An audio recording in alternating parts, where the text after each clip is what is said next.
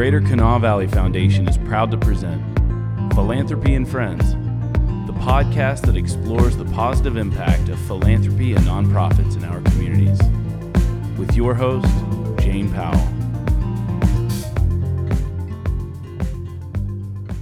Hi, my name is Jane Powell. Welcome to Community Connections brought to you by the Greater Kanawha Valley Foundation. This is a show showcasing community involvement. I think you're going to enjoy our guest today and you're going to learn a little bit. Uh, Mike, I'm so happy you're here.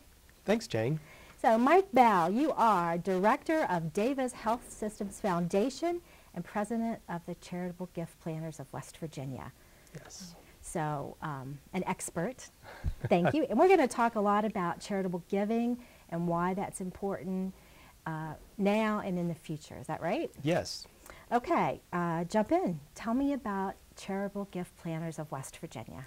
Well, we are your state chapter of a national association of charitable gift planners, and that's a group of professional advisors, uh, estate planning attorneys, CPAs, financial planners and advisors, and nonprofit professionals that work in gift planning with our donors that so generously support our community organizations across the state of West Virginia. So together we're learning together, networking together, trying to facilitate folks considering charitable gifts to the causes they care about.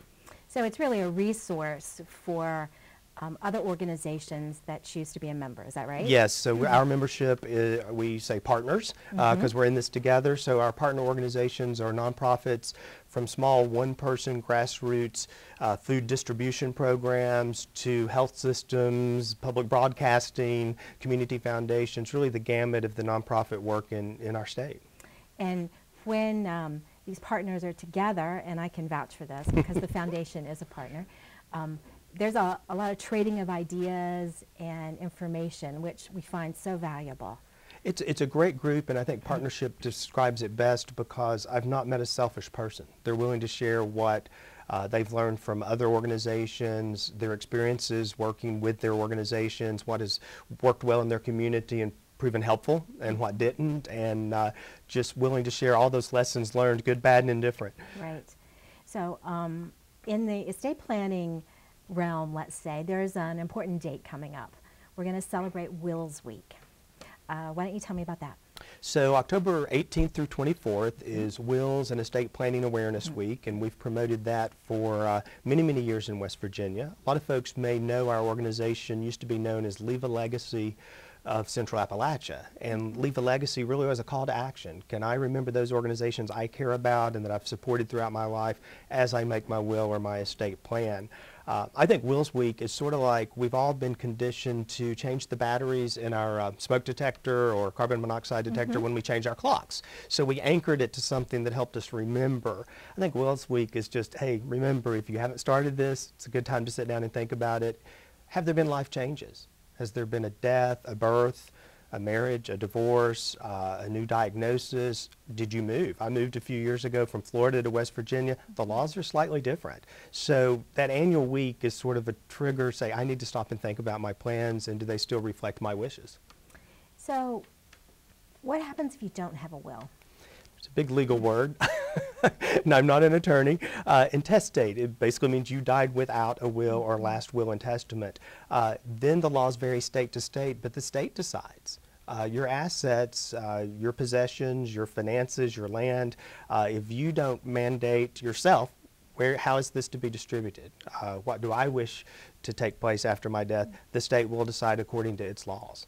Um, and it is a very personal decision to, to make a will. It can be very emotional, and I, and I know that. I did it several years ago, and um, it was emotional to do it, to think about what happens next.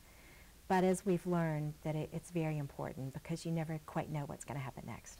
No, and, and I think the will not only outlines uh, my wishes for specific possessions. Maybe there's a family heirloom that it's very important to you that that ends up with a, a certain child or a niece or nephew.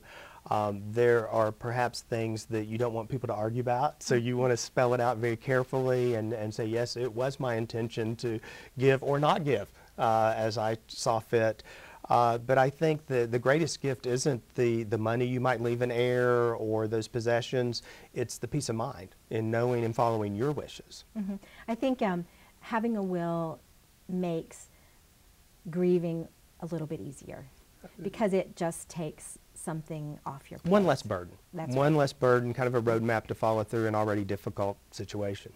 So when I, when you think about a will, um, kind of those movie scenes come to mind. Everybody's sitting in a room and they're doling out millions to this person and beach houses to the other person. But that's not the only person that needs to make a will. No, again, you, you want your voice to be heard, not, not the laws of a state. And if you have special situations where maybe someone in your family has special care needs and you really want to provide for that. Um, I, I have some friends who unfortunately have been diagnosed with life-changing illnesses and they're now projecting that their parents may outlive them. And so, are your parents going to have financial needs in their later years for long-term care? Can you pr- help provide for that? When we usually think of leaving it down to the next generation. Right. Um, so, whether you have ten dollars or ten million dollars uh, to distribute, again, it's your opportunity to, to share your wishes. That's right. I think that's really important. It's not the size of your estate. It's um, just taking care, tying up some loose ends for everyone else. And most people uh, aren't the extreme wealthy. M- most of our friends and neighbors and family across West Virginia worked hard for what they have, and it's to me it's disrespectful if what happens next with what they worked a lifetime to to achieve and, and to acquire. It's like we need to hear their voice in what happens next. So in, um, when we talk about a will, there's an estate will and there's a living will, but those are very different. Yes, and working in healthcare, I, I, I live in both worlds. Uh, the estate will, that last will and testament, is again, how do I want my assets, my possessions uh, distributed uh, after my death? A living will is a way for me to uh, document this is the type of health care I would or would not want in certain situations. Uh, life sustaining treatment. Wh- when would I want a feeding tube and when would I not? Uh, when would I want uh, to be on a ventilator? Is it a temporary? We hear a lot about ventilators uh, these days uh, with the coronavirus pandemic. Uh, if it is a short term to help me s- regain strength and to recover, I would probably want that. Uh, if I'm in a persistent vegetative state and have been for years, or I already have a terminal diagnosis, I might not want that. Uh, quality of life may become important. And so it's a, the opportunity for when you might not be able to speak for yourself to document those healthcare wishes. And that's the living will. Yes, that is the living will. So- Also called advance directives, and you can name a healthcare surrogate, someone to speak for you if you're not able to, uh, but you can let folks know. So we, um, by no means are giving people legal advice. um, there are um, attorneys and estate planners and bankers and, and people that that is their profession. Yes. So um, I want to make it very clear that we're guiding you in that direction. Right. But as you and I talked, there are uh, documents on websites that can help uh, get ready for those conversations. Yes, I would encourage folks, if they're already charities, since Charitable Gift Planners of West Virginia hopes you'll remember the charities and the causes that have been important to you in, during life, Right. uh, go to their website. Uh, if you don't find it on their website, give them a call. Most have sample language for how you could include the charity in your will. Uh, they may have questions or checklists that just help you as you begin to think about estate planning. Um, if you don't find it, I'll share one that I have found to be a great resource. The American Red Cross, the national organization's uh, website, has an estate planning guide Oh, that is great. pretty detailed and prompted some things that I wouldn't have thought about. Uh, please go see an attorney. Uh, if you have unique uh, assets like mineral rights and, and things like that, uh, see a tax attorney or a tax attorney as well, a CPA, financial planners. Seek out that professional advice. And, and I would give two small pieces of advice. Take someone with you. Uh, Someone you trust, uh, a spouse or partner, a child, a, a friend. Uh, again, they can look back if anybody ever contests, like those movies we were talking about. The, someone can say, "No, I was there." And it was his or her intention to, to leave things exactly this way. But you can start and save some time with making a list. Your bank accounts, your loans, property you own, life insurance policies you have. Uh, and in this day and age, usernames and passwords so that people can get online and, and take care of some of those affairs since we all do a lot of our personal banking and bill paying online these days. Yes, that's very important. Um, I did just take a class on that and how our digital footprint is becoming part of our estate. Yes. And it's tricky, isn't it? I, th- I think Facebook even, there's a process for, you have to have given someone permission to take down your account. Wow. Um, So we talked about a few of the, the special situations that people would need a will. And um, I'm sorry, but you have friends that are going through a situation um, that they probably never thought they'd see themselves in. I always think it's a good idea for uh, parents of small kids to think about this. Yes.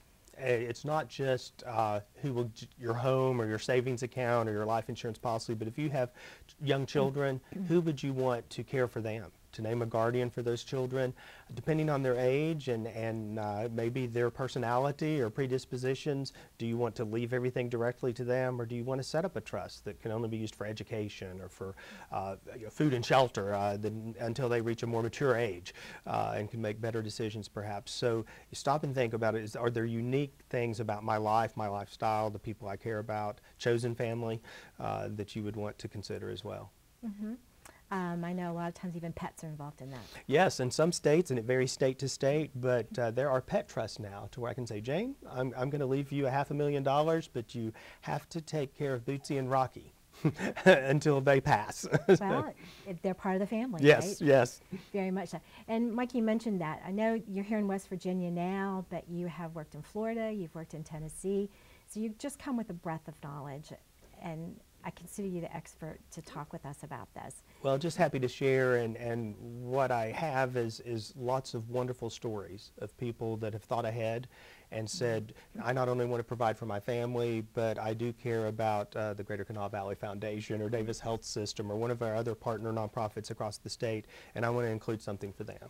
And um, I will just say, I'm sure it's on the Davis Health Systems website. You have um, bequest information. Yes. I know it's on the found. We have a, a just a form that it's very easy to, to download and fill out on the foundation's website.